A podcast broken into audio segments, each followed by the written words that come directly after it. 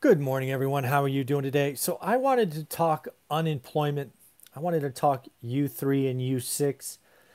This idea first came to me when I was speaking with Jonathan Twombly, who we talk to every Thursday. You can go back and watch some of his videos. Again, he has a playlist on this channel. Uh, we've been talking about the U3 and U6 for a while.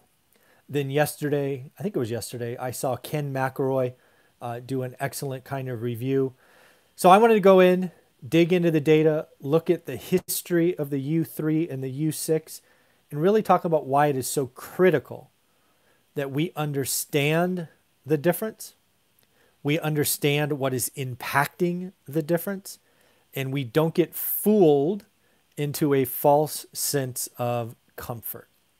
So, first and foremost, the U3. The U3 is often referred to as the headline number it is what was talked about yesterday. Uh, no, it would have been two days ago, November 6th, Friday, November 6th. The October unemployment number came out and was 6.9. Significantly better than expected, a full percentage point better than the month before at 7.9. So when you look at that number, you look at the 638,000 jobs created, you are left thinking, oh my God, we are racing back. The economy is on fire. Yeehaw. Unfortunately, that is not true. I don't know what else to say. The U3 number is always incomplete. It misses it misses core components. And unfortunately, the missing of those core components are exacerbated by the crisis we are in today. So, what is missing? One, discouraged workers. If you have been unemployed for, I don't know, 10 weeks, stop looking. If you're in Las Vegas or Orlando or New York and you're a restaurant owner and you or a restaurant employee, a server, you work in a hotel, you work in the cruise lines, you don't see work coming your way, you're discouraged, you stop looking. You fall out of the U3. You're in the U6 still. Let's say you took a part time job to make ends meet. You're working 20 hours a week. You're not in the U3 because you're employed. But if your desire is for full time work and you're only working part time because that's all you can find, you are included in the U6. Most importantly, and again, very, very crisis specific, and this is why the delta between the U3 and the U6 has never been this wide. It is painful. And It is going to get worse. If you are, in this case, we've lost 800,000 women from the workforce. They're not looking, they are now the primary caregiver for their children. Daycares are closed, schools are closed. Moms are staying home to raise and care for their kids. Those 800,000 ladies who have left the workforce are not in the U3. They are in the U6.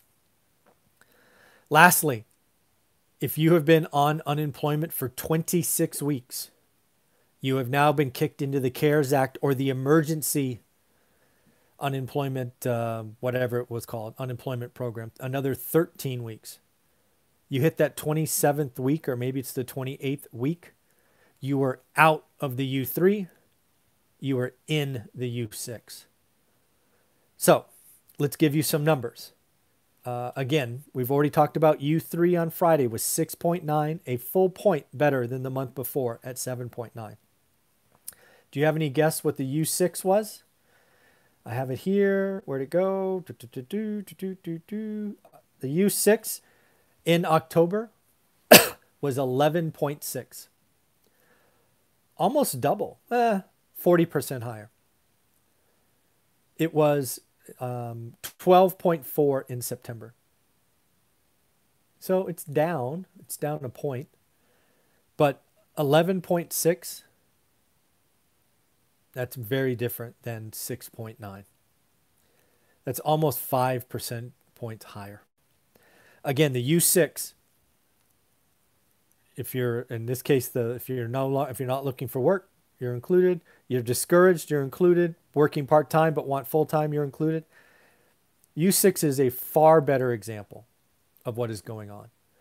The U3 historical, you know, normal economy bumping along, no emergencies, it's an okay number. But you have a crisis that has taken entire industries and shut them down. U6 is far more important. So again, we should be talking about the U6, not the U3. Uh, just so you know, the peak of the U6 in April was 22.4. 22.4. Almost Great Depression numbers. The highest the Great Depression was was 24.9. That was U3, and that was male dominated. Uh, most women did not work in 19, whatever it was, what year that was. So again, 22.4. Um, it is it is pretty pretty scary. So again, the last thing to talk about is rolling off the first 27 weeks into the emergency. That now stands at 4 million individuals. And that's only going to get worse from here because there are entire industries that tried to hold on a little bit, furloughed their employees, and now they're going to start rolling off that, you know, and getting that emergency fund. So, again, uh, Ken McElroy, great job. I thought you did a wonderful job.